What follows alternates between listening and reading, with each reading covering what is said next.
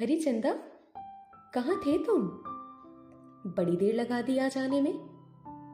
कब से इंतज़ार कर रही थी? कि कब तुम आओगे, कब मैं बैठ के तुमसे बातें करूँगी। तुम्हारी कहानियाँ सुनूँगी और तुम्हें जी भर के देखूँगी। हाँ वो बात अलग है कि तुम्हें देखते देखते कभी जी नहीं भरता। क्या करूँ? तुम हो ही इतने खूबसूरत।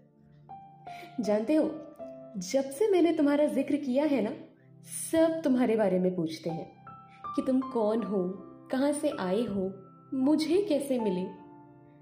तो मैं कहती हूँ कि तुम पाक आईना हो, आजार से आए हो, और मुझे तो किस्मत से मिल गए। जानते हो, मुझ बंजारन का ना कोई ठिकाना नहीं होता।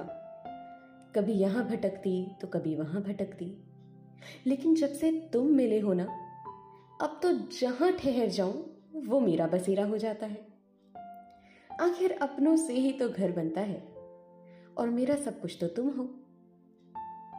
चंदा, तुम्हें पता है, ये रास्ते भी ना कमाल ही हैं। पूछो क्यों? क्योंकि जब भी अकेले चलती हूँ, इनका अंतिम छोर दिखाई ही नहीं देता। और जब तुम्हारे साथ चलती हूँ तो कब खत्म हो जाते हैं पता ही नहीं चलता। तभी तो तुम्हारे साथ ठहर जाना अच्छा लगता है।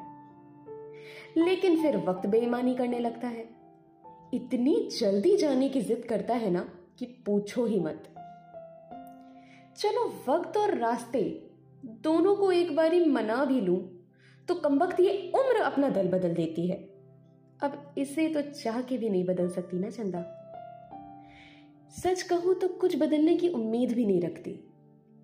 बस काश ऐसा होता तो सब कैसा होता। मैं खुश हो जाती हूँ। क्योंकि मुझे पता है, ये बंजारन चाहे दुनिया के जिस भी कोने में चली जाए, शाम ढलते ही सही तुम मुझे दिखोगे ज़रूर। तुम्हारी इस बंजारन को हर शाम तुम्हारा इंतज़ार रहेगा। बस ऐसे ही मुझे दिख जाया करना। तुम्हारी एक झलक ही मेरे मन को शीतल करने के लिए काफ़ी है।